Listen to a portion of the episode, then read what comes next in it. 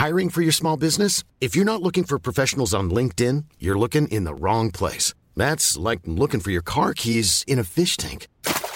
LinkedIn helps you hire professionals you can't find anywhere else, even those who aren't actively searching for a new job but might be open to the perfect role. In a given month, over 70% of LinkedIn users don't even visit other leading job sites. So start looking in the right place. With LinkedIn, you can hire professionals like a professional. Post your free job on linkedin.com slash people today.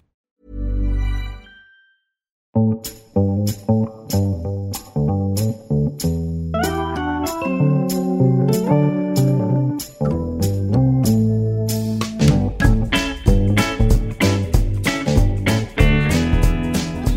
Hello, and welcome to another episode of The High Low, hosted by me, Dolly Alderton, and this one over here, Pandora Sykes. this is the pop culture and news podcast that chews over the zeitgeist, straddling highbrow and lowbrow culture while wearing a leopard print miniskirt and a librarian's bun.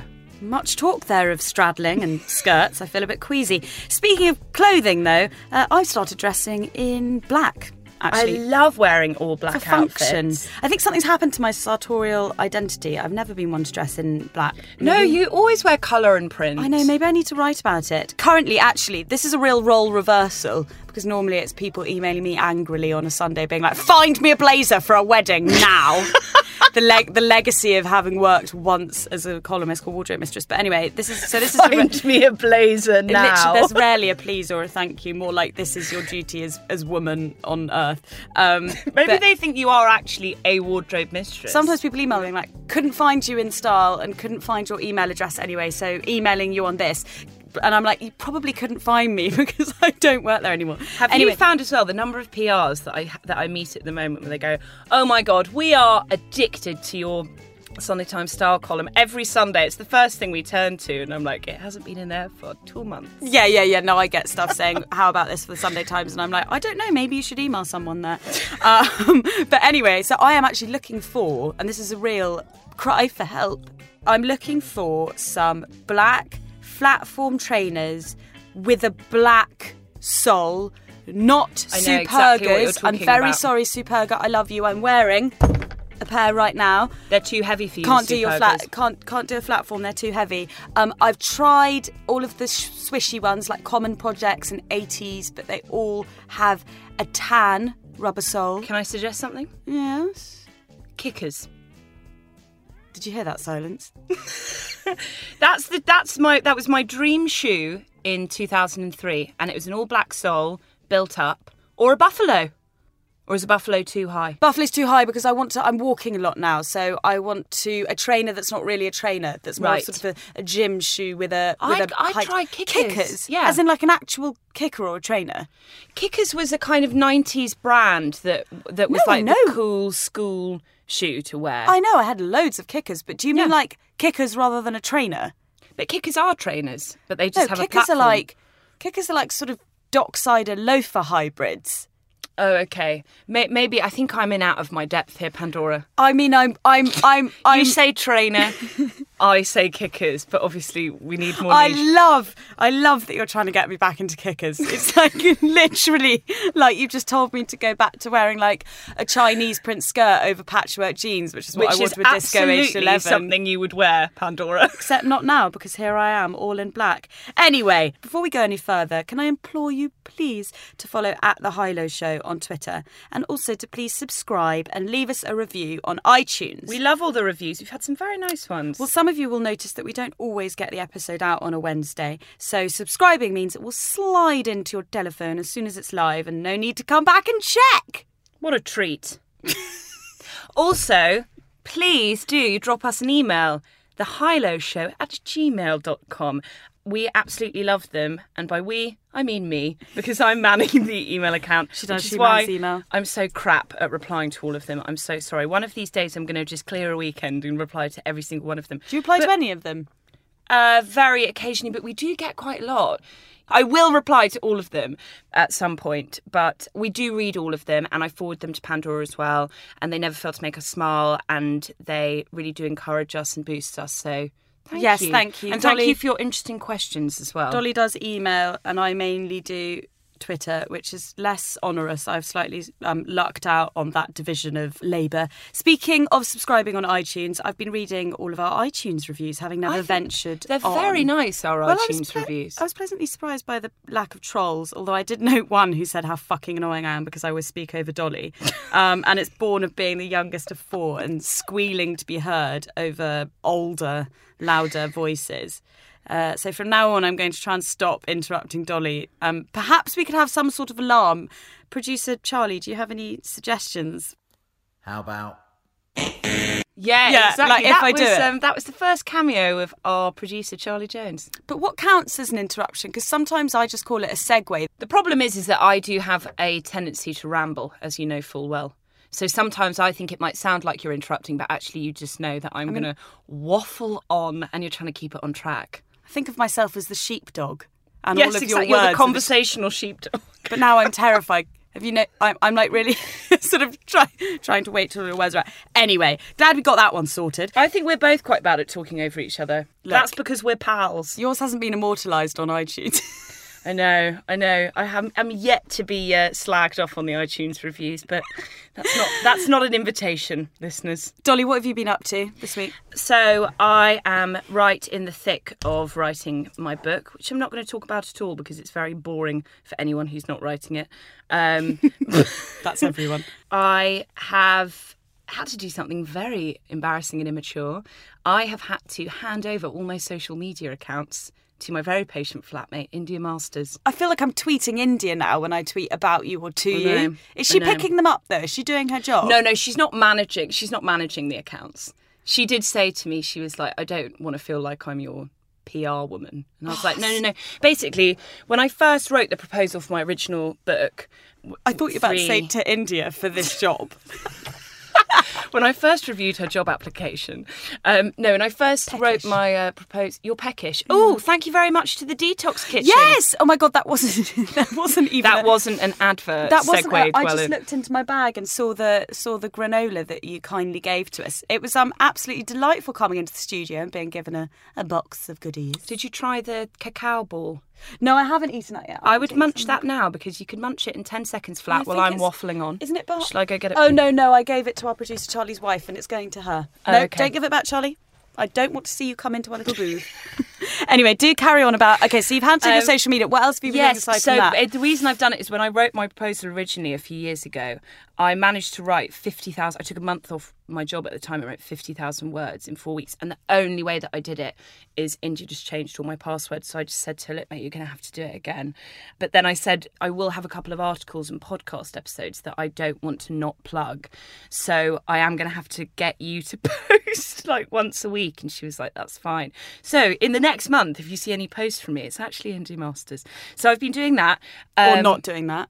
or not doing that. Um, me and Indy watched The Theory of Everything. Have you seen that film? No, but I did enjoy your um, Instagram story that was like you were like. So is there a theory? I don't know, doll. I'm not sure if there's a theory. Basically, It's so confusing. We literally were reeling afterwards because the elephant in the room of The Theory of Everything is I don't think anyone on that production actually knows what the theory is. it's a common issue on many TV shows. But what it but then the hard thing is is we were like, did he come up with a theory of everything? And then we couldn't find out if he did because when you Google Stephen Hawking theory of everything, the fucking film comes up. So we couldn't actually get to the bottom of what the theory of everything actually is. Anyway, so that's that. I rewatched the Sex and the City pilot. I'm so sorry. I'm going to have to eat some of the Maoams. Can you pass? Can you pass the, the small pinballs over? Is it going to be a white knuckle ride Can of you see how I'm holding my?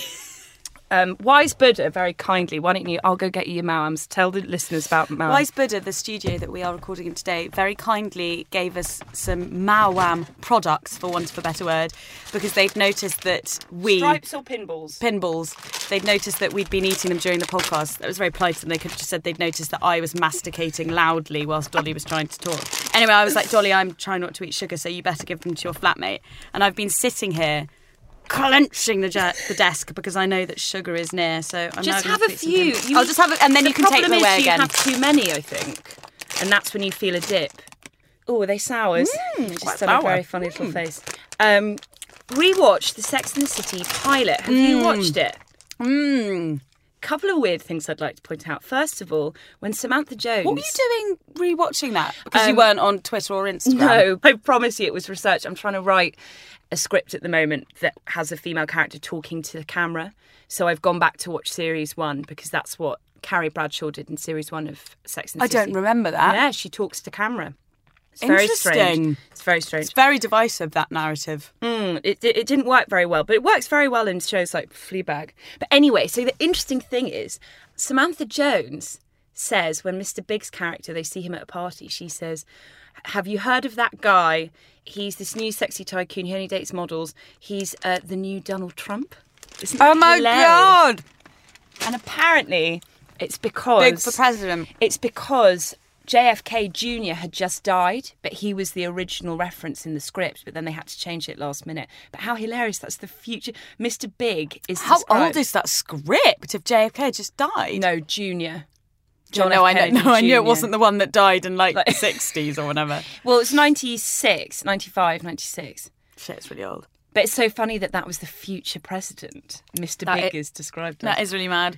But I know what you have been doing oh, yeah. whilst procrastinating. so basically, You're going to have to play it. basically i have insist. since i've stopped going on social media because i've got such a twitch to procrastinate when i'm working instead of now checking twitter i just pick up my shit guitar and start playing terrible covers learning covers of songs that i send as voice notes to pandora all the live long day Go on, play it. Show me how you do that trick. The one that makes me scream, she said. The one that makes me laugh, she said. And threw her arms around my neck. Show me how you do it, and I promise you, I promise that I'll run away with you. I'll run away with you. It's really good. Um, i think i sound a bit like a teenage boy who's trying to shag you oh, but in in return, um, I I found a musical instrument from my youth at home, and I'm Oh going to play you a small tune. But you have to shut your eyes. I don't want you to, you to see me get it out. I'm bag. excited i really hope it's a kazoo i really hope it's a kazoo Hold on, just ferreting in my bag for it. Don't know. not looking oh god i hope it's not a recorder is it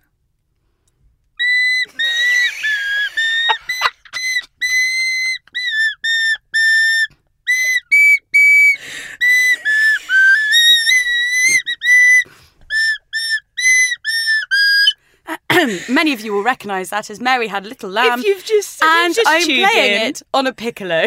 If you've just tuned in, this is Radio One's Live Lounge. I'd like you to know That that, this was is one of six different sizes of recorders I had as a child, and my mum That's made me a quilted fabric recorder case to keep all six sizes in. This is the only one that, that stood the test of time. That's an extraordinary instrument. I have to say, Pandora, it is a seminal. You know, people really love that song, and I didn't think you'd be able to put your own mark on it. What, Mary have. Had a Little Your Lamb? cover of it was very was beautiful. so that was my um, surprise. Anyway, my musical session is now over. Let's turn to Big Little Lies because there was the finale on Tuesday night, and I know you've been terribly rude about Big Little Lies, but a lot of people were very into it. Did you watch the finale? You didn't, did you? No, I watched the first two episodes How did you find them? I spent ages trying to find them for you. How did you find them in the end? because So Dolly doesn't have Sky Atlantic, so it was like I was sort of trying to find all these nifty ways. I was like, use my Sky on the go password, and Dolly was like, it doesn't work. It does work. Um, how did you you're, them? you're gonna bloody love this story because of the way I berated you and you got your free Amazon Prime thing.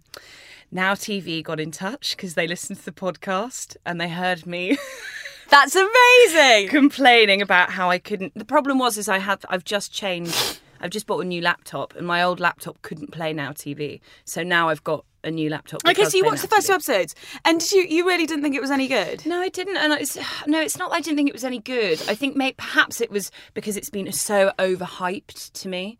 I just think it's so, been hyped, not overhyped.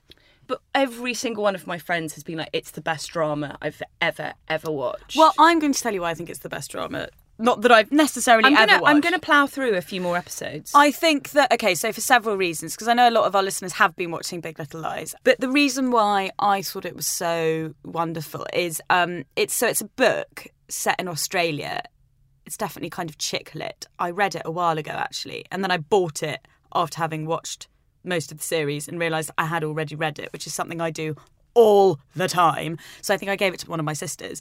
But it was set in Australia, this book. Reese Witherspoon then bought the rights and um, she's kind of given a few interviews where she said what she wanted to do is to. Reese Witherspoon bought the rights. Yeah, Reese Witherspoon's behind it. And she said what she wanted to do is she was used to being essentially, and she didn't say it like this before you're like, oh, before anyone's like, God, that sounds really arrogant. But essentially, she was like, I'm used to being attached to films so mm. people can get funding to get it made. Mm-hmm. And what it means is that I rarely end up with the women who I admire in film mm-hmm. because they're being attached to something in order to get it made. So it's really smart. That's what George Clooney does. He calls it actor power. I think it's really smart. Well, she just her. what she said she wanted to bring together all the women that she really admires. So it's got you know it's a really star-studded cast. You've got Reese Witherspoon, you've got Shailene Woodley, you've got Laura Linney, not Laura Linney. Here's she, Laura Dern. Laura Is that Dern. the one that looks like Tulisa? No, that's Shailene Woodley. Right. That's hilarious when you tweeted that. I was like, all right, mum.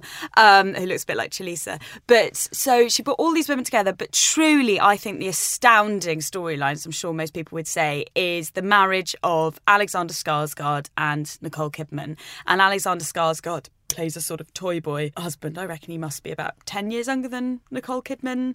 Uh, so we're sort of meant to think that he's late 30s, she's late 40s, and they're obviously this like gorgeous couple. And, you know, Nicole Kidman is this kind of amazingly serene, chic presence, and you'd have no idea what's going on behind the scenes. And what's going on behind the scenes is a terribly graphically told story of domestic abuse, which is um, made, I think, more complicated and some would argue more interesting by the sexual element. So essentially, every single argument that is physical ends in sex, and mm. sometimes it is created as a vehicle for them to have passionate sex. Mm. And it just really raises very interesting questions, I think, about victims of domestic abuse. Some people have said that it should come with trigger warnings, but I think that they actually did it very cleverly. And I think there's a lot of talk at the moment around trigger warnings and where they should be. But I almost think the lack of trigger warnings in this is what makes it so powerful because you see this dream couple and then you're It was very unexpected. in Yeah, I mean, I'd read the book and I Yeah. forgot that it happened.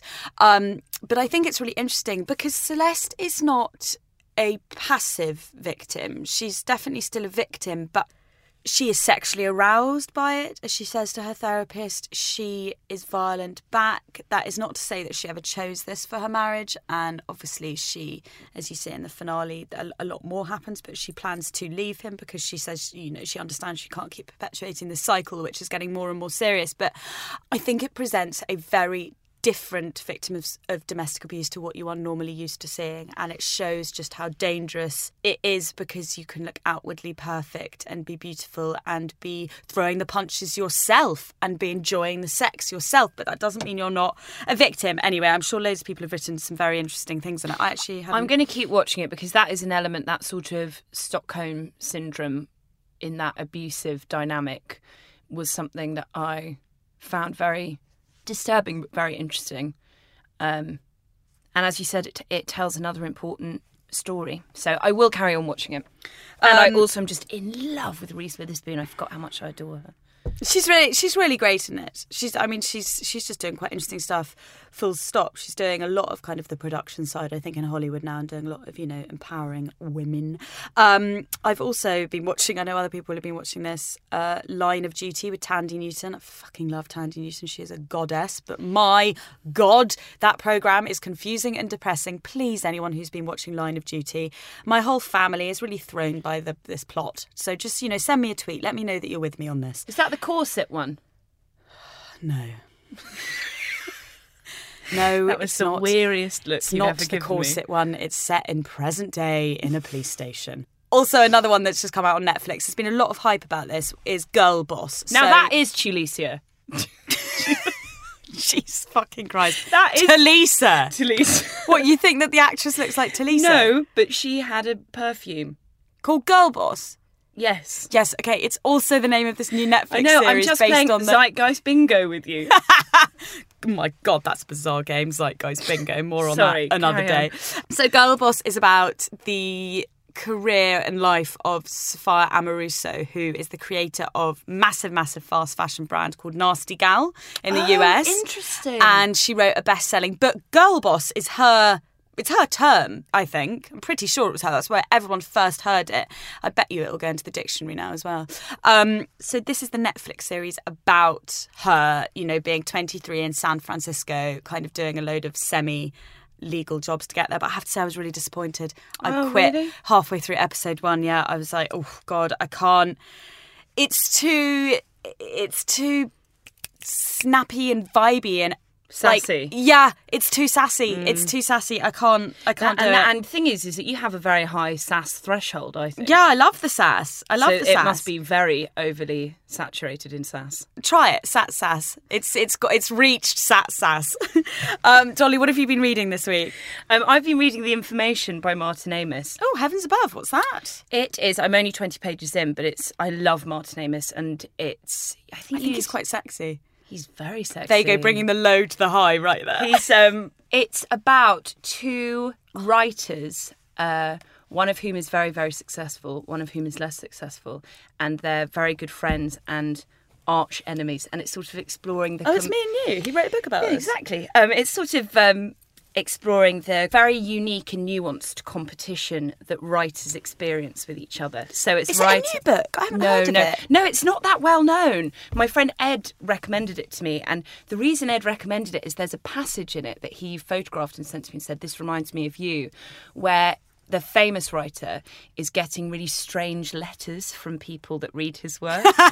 and he obviously knows these kind of odd emails I used to get when I did my dating column. Have those stopped? Now you don't do your Yes, dating column? completely stopped. I read um, a book called Sweet Bitter, which I think came out last year and had a lot, a ton, literally a ton of amazing reviews about it. I was looking, I was she's about my age, so it's that awful thing when you read something by someone your age and you're like, "Ugh." Oh, and I was reading all these reviews and you know, she was getting positive reviews from like the New York Times and the Boston Review and like just the and the Atlantic and all these amazing resources. And you know what? It started off really interestingly. It's about this it's a novel, but it is loosely based on some periods of this girl's life, Stephanie Danler.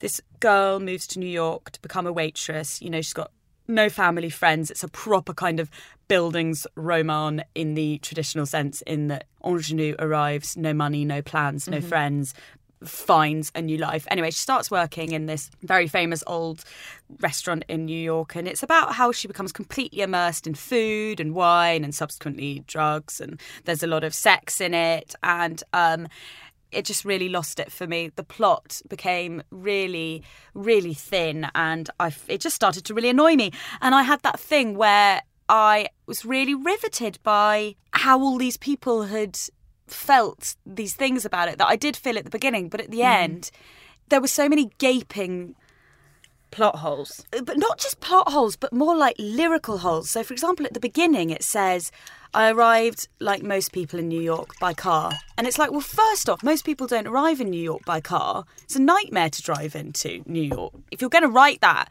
surely most people would arrive by Greyhound if they had no money. Like, what did she do with her car Yeah. when she got to New York? I know that sounds really stupid, but it, it felt like she was trying to write this very kind of poetic city story and I don't know. It just didn't quite work for me. So, I, so Right. I'd be really interested by anyone who did read Sweet Bitter. I'm interested as well about whether. How do you feel about abandoning books halfway through? Did you? Aban- really against it. No, Really? I may. I feel. Oh, if I've paid for them as well, Yeah. I am really insane in that I spend so much money on um, books and magazines. There are three things that I will always let myself spend money on, even if I'm broke. And you might think I'm insane. Like I'd rather just eat toast for three meals in a row if I was broke, and I will buy books new from bookshops, eight ninety nine. I'll do it. I do buy from Amazon, That's but I still buy support books Writers as well. That's- magazines, spend a fortune on magazines and vintage clothing because I like to think I'm taking it out of the cycle and giving them a new lease of life. I mean, you know, I had the, the best haul this weekend. I bought this t shirt for £8 from Portobello. It's got Hulk you. Hogan on it. I bought a Fair Isle cardigan that my mother is in love with for £10. And I bought some amazing vintage cocktail earrings that Net-a-Porter would be flogging for 300 quid for 12 earrings. quid. So for Great. 30 quid, I bought three really awesome pieces of clothing. Anyway, We I should go digress. vintage shopping. I love vintage shopping. I'm amazing at it. I'm so Oh, good. I, am. need you to dig me some stuff. Yeah, out. I got a really cool email actually. I better not say because the exhibition's not out next year and I don't know if they've announced it, but it's a massive exhibition on vintage and they want to display one of my outfits. And this is an example of how Oh, wow. you can wear, you know, vintage clothing in um modern day. But the only so struggle is cool. if I want to part with some of my clothing for How long will it nine be? months. I don't know, quite a long time. Um, also, I'd like to take you to the Oxfam bookshop in Highgate Village because it's it's the best secondhand you know, I bookshop don't in think I've London. ever been to Highgate. Well, I'll invite you. I finally, thank you very Um, much. And also, last time I was in there, Jude Law was in there asking about a first edition book, and I was like, I bet you're doing that just to make me weak kneed. And you know what, Jude? It's working. Anyway, so uh, but I'd love to do that. Um, so I read Sweet Bitter, and now I'm reading two books at the same time. I'm reading Clover Stroud's book, which you gave me, The Wild Other, um, and I was thrilled actually to Clover, if you're listening, to find out that my mum's best friend is Clover's aunt. So I was reading her name, and I suddenly rang my mum, and I was like, "Oh my god!" And she was like, "Yeah." Da, da, da. It's nice when you um. When you do a little link like that, and I'm also reading Cat Marnell's book. Have you read about this? No. There's a lot about it. About three months ago. So she was a beauty editor at Lucky magazine in the States, which is a big glossy, and she was um, a drug addict, basically. oh, I have heard about this. Yeah, it's Will Pavia did a great interview with her for the Times. I think she's still a drug addict, and like, um, I think it was xoJane or Jezebel that hired her as like a columnist for two years. But she was like, finding it really hard to file my copy because obviously I'm up all night on drugs. The whole thing was quite weird. I didn't know how on earth the poor woman was ever going to rebuild her life when essentially Mm. she was being given vast amounts of money to stay fucked up and write about it as some But sort also, of like yeah, irresponsible millennial. Yeah.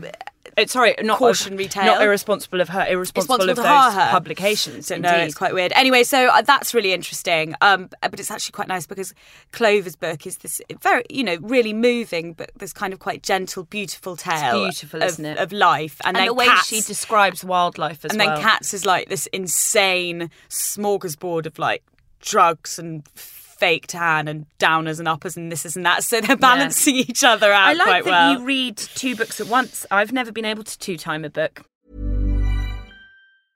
I'm Sandra, and I'm just the professional your small business was looking for. But you didn't hire me because you didn't use LinkedIn jobs. LinkedIn has professionals you can't find anywhere else, including those who aren't actively looking for a new job but might be open to the perfect role, like me. In a given month, over 70% of LinkedIn users don't visit other leading job sites. So if you're not looking on LinkedIn, you'll miss out on great candidates like Sandra. Start hiring professionals like a professional. Post your free job on linkedin.com/people today. we have also read a Guardian interview with an author called Jessa Crispin, who has a new book out destined to make all sorts of headlines called Why I Am Not a Feminist. Which is an entirely misleading title. well, the title really fucks me off, as you know, because I feel like all I'm trying to do, and it's not just me, obviously, is make people go, yeah, I'm a feminist, and show that, yeah, they're a feminist. And then you've got mm. someone writing an effing book called Why Am I Not a Feminist? Awesome, really helpful. But also, it's just a provocative for someone who says she's so anti-consumerism and the fact that she Buy my book, buy my book. that yeah, like she's basically just swallowed a load of readers with a completely fake doctrine. She is a feminist, and an extract of the interview that I think sums it up. The journalist says, What she disdains then is what she deems lifestyle feminism, a bland, ultra inclusive marketing exercise that demands absolutely nothing from those who buy into it. Safer to ask that they use the word feminist as frequently as possible, preferably while looking utterly adorable. Dior has this $600 t shirt that says on it, We should all be feminists, she tells me, where she talks to me on Skype from New York. But what does that say about the person wearing it other than I can afford a $600 t shirt? Feminism has been entirely co opted by consumerism. And it's a shame because I think she has got you, like we've spoken on the podcast before about the problems with clicktivism. And I think somewhere buried in a lot of what she's trying to say that there are some really good points, but she ends up just loading the blame onto completely the wrong things, being incredibly negative, and ultimately concluding that any form of feminism or activism is sort of futile. So I'm totally with her on the point about that Dior t-shirt um, and feminism as pop culture. You know, I've written a lot about it. We've talked a lot about it. Um, I call it, this is patented by me, femsumerism. Very good.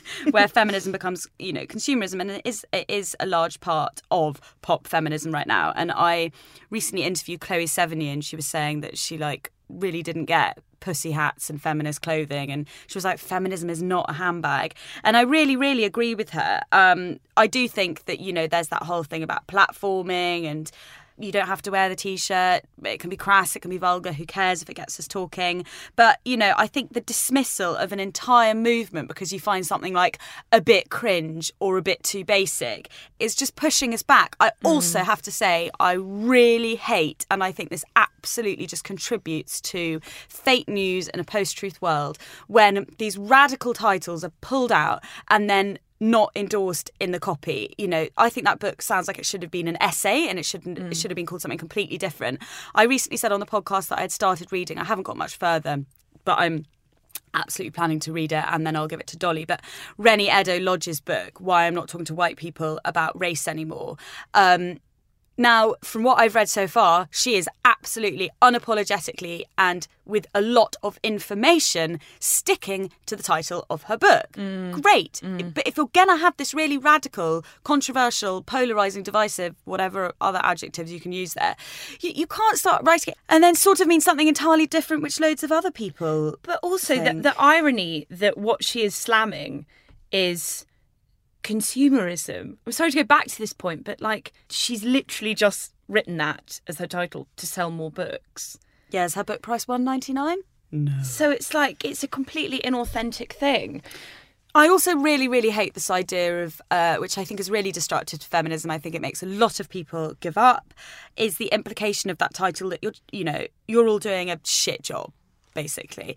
Um, and she doesn't even have any answers for how we should be her quote unquote ideal feminist. There's literally this sort of one time where she's asked by a slightly baffled Rachel Cooke, the journalist who interviews her, about what we should do in order to become Crispin approved feminists. And she says, divorce your husband and leave your bank. I literally read that and I was like, so, sorry, what?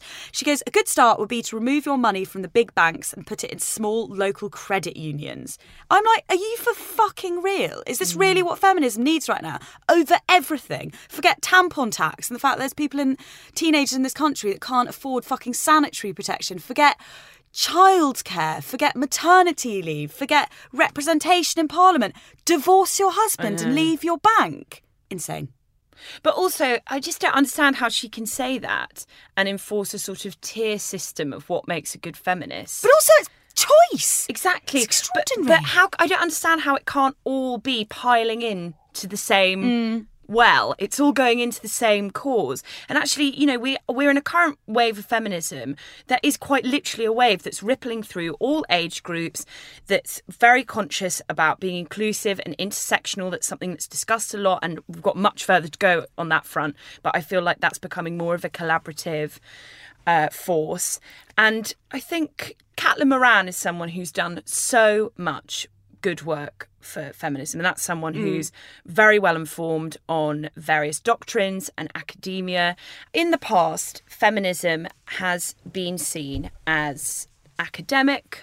Or that you know, even now, I speak Scary, to women inaccessible. inaccessible, that it means you're a man hater, um, that uh, a woman isn't clever enough for it. You know, famously, a lot of the suffragettes were quite posh, um, and that was simply because they had the time to be able to go and, and Educate themselves. and they, but also they they had the time that they could go and be um, activists, so they could go and march or you know what, because they had people at home helping Yes, exactly. Yeah, so yeah, that's yeah. historically why. And something that Caitlin's done really well is trying to kind of break down those barriers and make it something that has a language that people understand and people feel like they have a hand in making a change in every part of their life. So it doesn't have to just be reading all the books by Andrea Dworkin. It can be dropping off some tampons at a homeless shelter. Really? You know, it can be like wearing a t-shirt. There are a million things you can do. I remember actually on her Desert Island disc, the thing that I really loved when Caitlin, I think it was there that she talked about a lot of people ask her why she writes for the Times, not the Guardian. I Was that on that. Desert Yeah, Island? yeah, yeah. And she's like, because you know, like obviously everyone at the Guardian is thinking what I'm thinking. Mm-hmm. I wanted to sort of write to those posh old white guys and Mm-hmm. you know hope hope that I could sort of tell them something new. I'm massively paraphrasing there by the No, way. no, no, no. so But you know, she's ba- she's yeah. basically like I don't want to give myself an easy life and how would I really be helping sort of thing. And I'm trying to spread the word, and that's where it needs to be spread I like, most. yeah, and I actually really like that idea of um, not necessarily writing for a newspaper that you are politically aligned with. I think there's a lot of um, talk at the moment about confronting political and societal beliefs that aren't in line with your own so that you are properly informed. But just a, it's probably quite a daft note, but I'm sure I'm not the only one that's a bit baffled about this. Um, where do you go to drop off a box of tampons? Do you just go to your nearest women's shelter? Because I was trying to contribute to the homeless period and I tweeted them being like, is there a women's shelter in Notting Hill that you could recommend that I drop them off at? And they didn't reply, but I don't know if it's just a bit weird just to turn up at any shelter and sort of thrust tampons at the receptionist or the you know whoever's on the door. It- How I- do you think it? What's the protocol? Well, we Because- should probably check with the Homeless Period because they were in touch with us actually because they said they were really pleased that we'd. Okay, because So I think I that. tweeted them and I didn't hear back, but I know that there'll be other people who want to do that. But you know, if I'm a bit nervous about just walking past Oxfam and going sanitary pads, then But you know, can, you definitely can do it at women's shelters. You can just drop them off. But also, what I do is I'll often give a box to a woman who's on the street. Yeah. Okay, yeah. Um, and obviously, I won't just hand over a box. I'll hand over a plastic bag with a load of stuff in, and I will put that in. Anyway, Nice. The point is, is that there are varying degrees of activism that all help a cause. As I said, dropping off box tampons. There's calling out sexism in the workplace. Um, there's campaigning against FGM, and you know, maybe this is controversial. Maybe it does do a bit of good wearing a bloody Dior t-shirt. Maybe it does. I mean, I just think. I mean, each I think you should own. be doing much more as well. I mean, I'm really sorry though. I'm not going to go and divorce my husband because I chose to become quote unquote someone's property. I think, like anything, things evolve. So, yes, and I actually wrote a piece recently for Vogue Australia about how I hadn't changed my surname. It's hilarious. My mum is still adamant that I have and or will. It's like ridiculous. It's like Are you not going to change it? No, no, no. I haven't changed it. Um, but I on you, wrote this piece and I spoke to this kind of gender studies academic based in the US. She's on like the women's committee over there, women and children's committee. I've got the names wrong, but something like that over there. And she was saying, you know, I think we shouldn't get hung up on words and institutions. She was like, I know that some women, you know, see kind of engagement rings and a white dress and all those things as quite retrograde. But she was like, if you just look at how much we've achieved, don't worry about the kind of the nominal things. I know that I'm not my husband's property, but I wanted to take part in that ceremony, and I'm sorry, I don't think that makes me a bad feminist because I made that choice. But I went. but to- also you can pick and choose what sits comfortably in your politics Yeah. that make that that achieves equality. Yeah. Exactly. But I went to a really interesting series of talks last night called Five by Fifteen, where five different people give um, fifteen-minute talks, and Jenny Murray did one. She was really interesting. She's written a book about. Britain told through 21 women. And one of them is Thatcher. And she's got this amazing quote from the French president in 1985 who said she had, I did tweet some of this on the high low, she had um, eyes like Caligula and a mouth like Marilyn Monroe. And then there was she. She also talked about um, Fanny Burney, who was this activist in the 19th century, and in 1812 she had one of the first ever mastectomies in Paris without anaesthetic. oh my god. Yeah. And there was all this stuff, and she was telling her own stories. So it was Rosie Boycott, who's a journalist and feminist, who was interviewing her. And Rosie kind of jogged her memory over in 1972. Jenny applied for a mortgage as a working woman and was told her husband or her father would would have to sign it off all sorts so when she tells stories like that i think do you know what let's just remember what great stuff we've done instead of going well i'm not a feminist But also, as you said about the nomenclature, is that the way I'm saying? nomenclature i think so Is that something that Emma Jane Unsworth? Um, have you read Emma Jane Unsworth's books? She's a brilliant author. Something that she always says is that we've got to be careful not to let ourselves get whipped up in watch the dicky bird feminism, which is like throwing a chew toy at a dog. So we all start fighting over these kind of things that really don't matter that much in terms of it kind of distracts us from all the other stuff we should be really getting angry about and fighting for. Yeah, basically. absolutely. On to lighter news. A rhino joins Tinder, kind of. In a new campaign, which was launched on Tuesday, Tinder partnered with Ol Pejeta Conservancy in central Kenya to introduce users to Sudan, who is the last known male northern white rhino in existence. Basically, So the platform sad. hopes to save Sudan's species from extinction. 42 year old Sudan is one of the most protected animals on the planet. He has armed guards at all times. Um, this is really sweet. Is it quite nuts? Is Tinder the right. What do you think? Is Tinder the right forum for um, I'm really happy. Sudan? I'm really happy about this. I think it's a really worthy cause, something that we should all really care about. And Tinder has over 50 million users. So But they're I looking think, for sexy time, not Sudan. Um, they're trying to raise money so that he can have an in vitro. Oh, so it is quite sexy. Yeah, it is. Yeah, I think it's. I think it's a really, really good idea. And also, the minute you see this beautiful creature, I think it's good to have it as such a visual thing. I think it's brilliant. Do you want to say a shout out to your Yes. um, Kenyan listener as on the subject of Kenya, our most loyal listener is uh, my friend Mills, India's uh, sister, my flatmate sister Mills, who lives in Kenya, and she listens and listens to Pandolly as well every single week, and she loves it. And she's about to have a baby, so she's listening. She kind of anticipates the the podcast every week. So I want to say thank you, Mills, and good luck with your baby. Do you think she's still our only listener in Kenya? I'm. I want updated stats from our producer Charlie. Should we get some? Because didn't we have like one listener in Botswana? Or Yes, if I made that up. Yes, one in Botswana. So it's also my favourite time of year. No, not spring, not like, oh, hashtag pink blooms.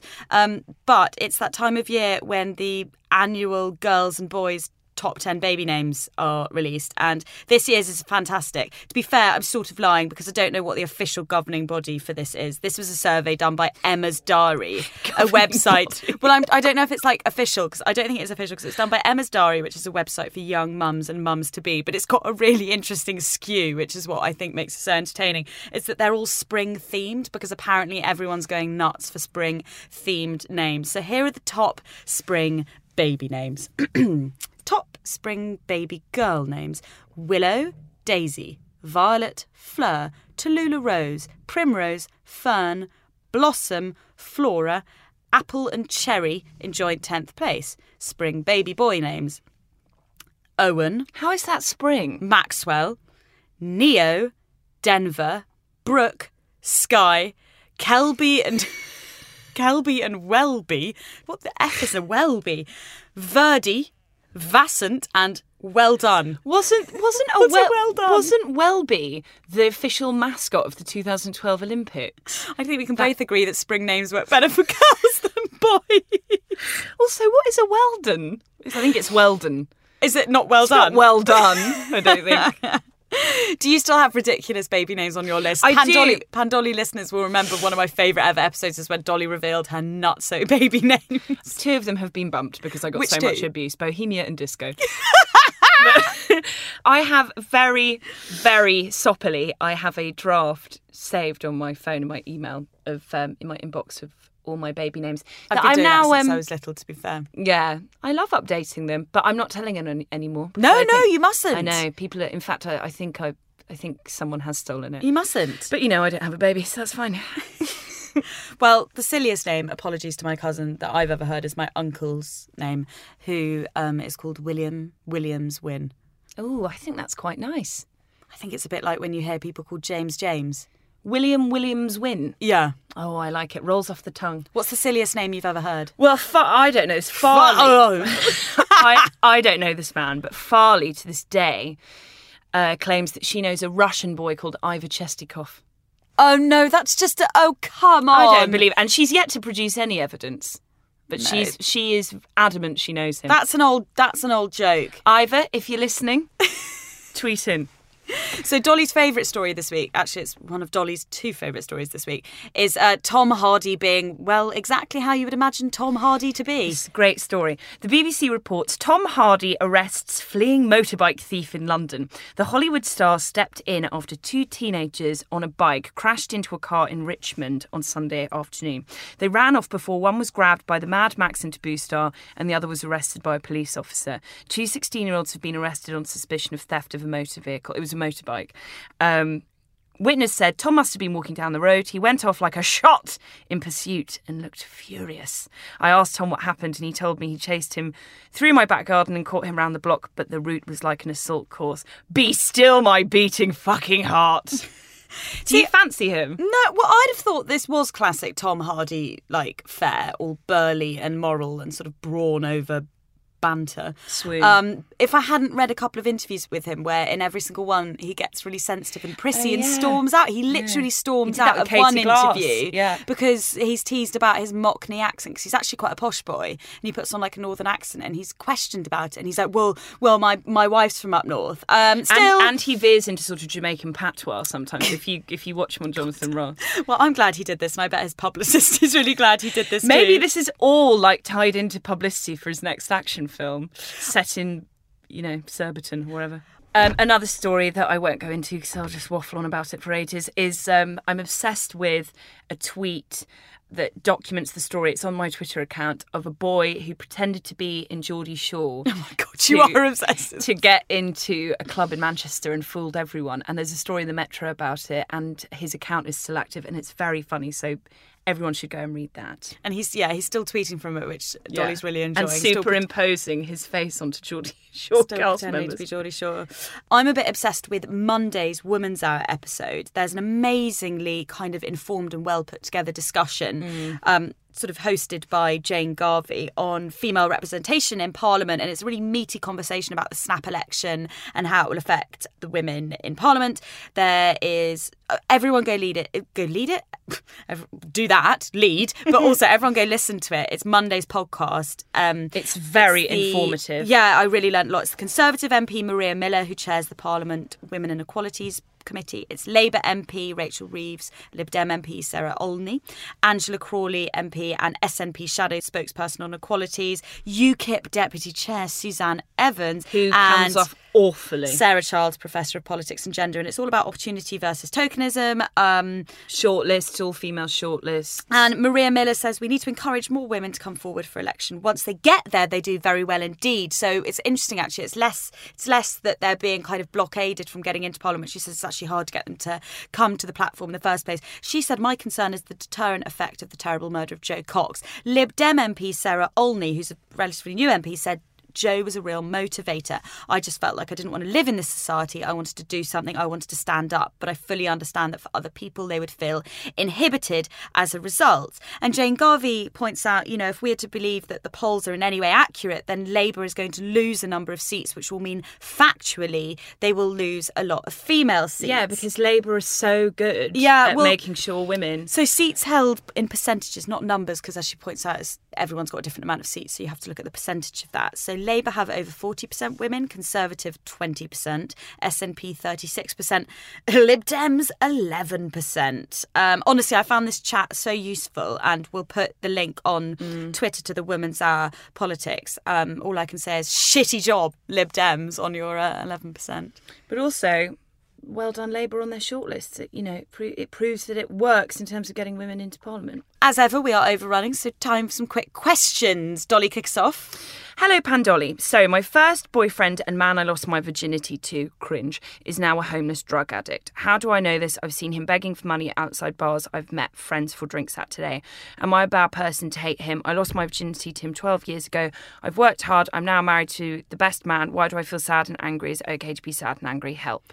Isn't it interesting when you grow up? All those people you think are so cool when you're a teenager, seeing where everyone is now. Um, I can understand why you feel sad and angry. Actually, I have. There's someone that I can think of that I wasted a lot of time over as a teenager and in my early twenties who really turned out to be a waste of space and I don't mean like professionally and I feel sad that I was so in his thrall and angry that I wasted time on someone that wasn't worth it but I don't think that him being a homeless drug addict is necessarily I, I have to say, I think this is quite an awful email. I'm not. I'm not. I don't it's think. difficult because we don't know the story, isn't I- it? No, I, I don't think you're a bad person at all. But I think you know. If you're sad, are you sad and angry because it's happened to him, or are you sad and angry you wasted time on him?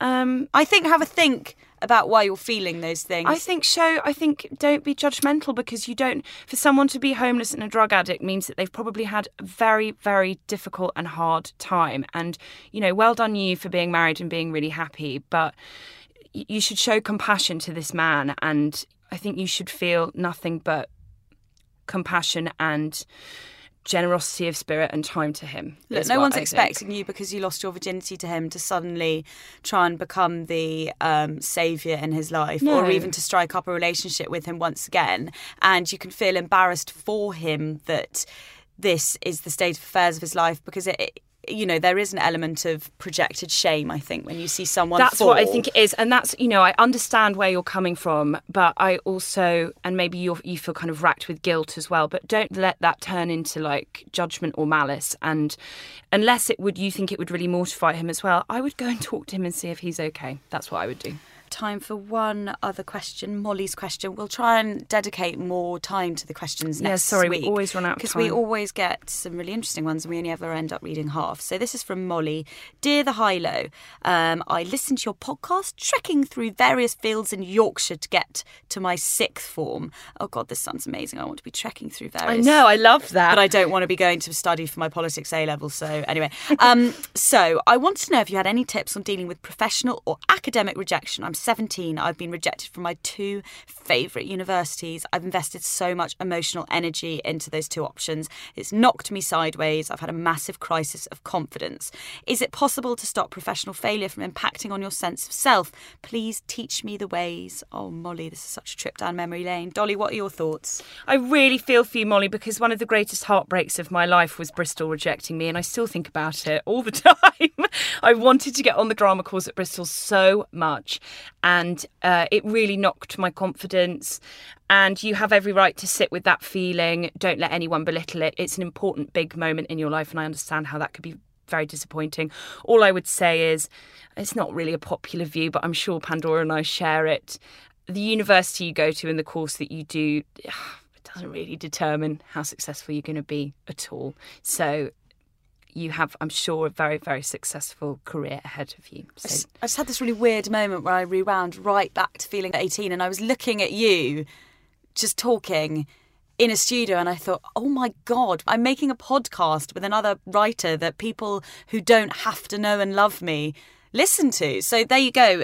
Honestly, things can happen that you never thought would happen. beyond your wildest dreams. Beyond your wildest dreams. And also just keep working hard and I had that exact thing. Did you? Yeah, I only got into two out of six universities that I applied for, even though I got, um, and I'm not showing off, this is purely for illustrative measures, I never got lower than an A in any single exam. You know, I got mainly A stars at GCSEs, the rest were A's. I got straight A's in four A levels. You know, I, on paper, was great, but I was also.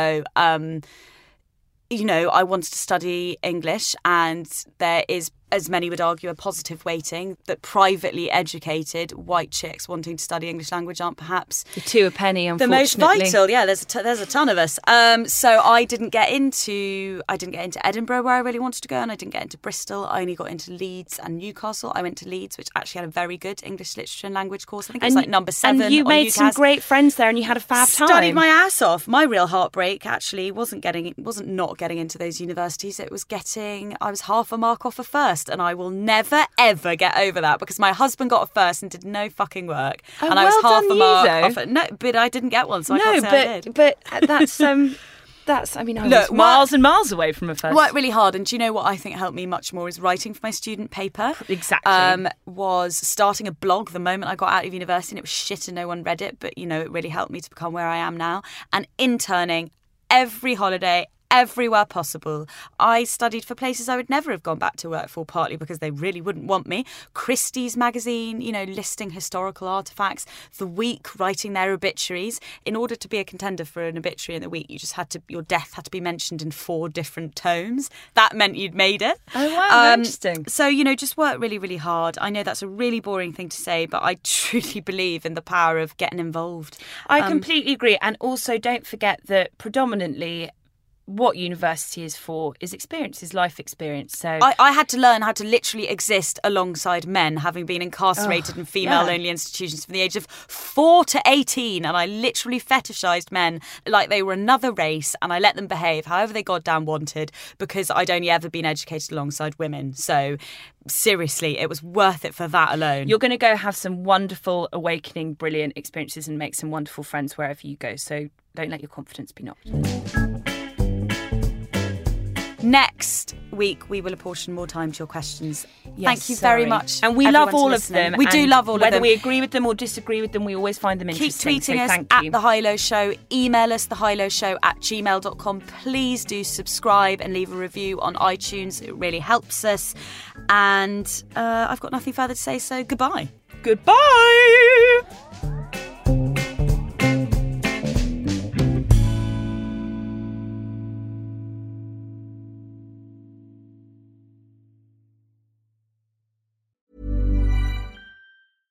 Small details are big surfaces. Tight corners are odd shapes. Flat, rounded, textured, or tall. Whatever your next project, there's a spray paint pattern that's just right. Because Rust new Custom Spray 5 in 1 gives you control with five different spray patterns. So you can tackle nooks, crannies, edges, and curves without worrying about drips, runs, uneven coverage, or anything else. Custom Spray 5 in 1. Only from Rust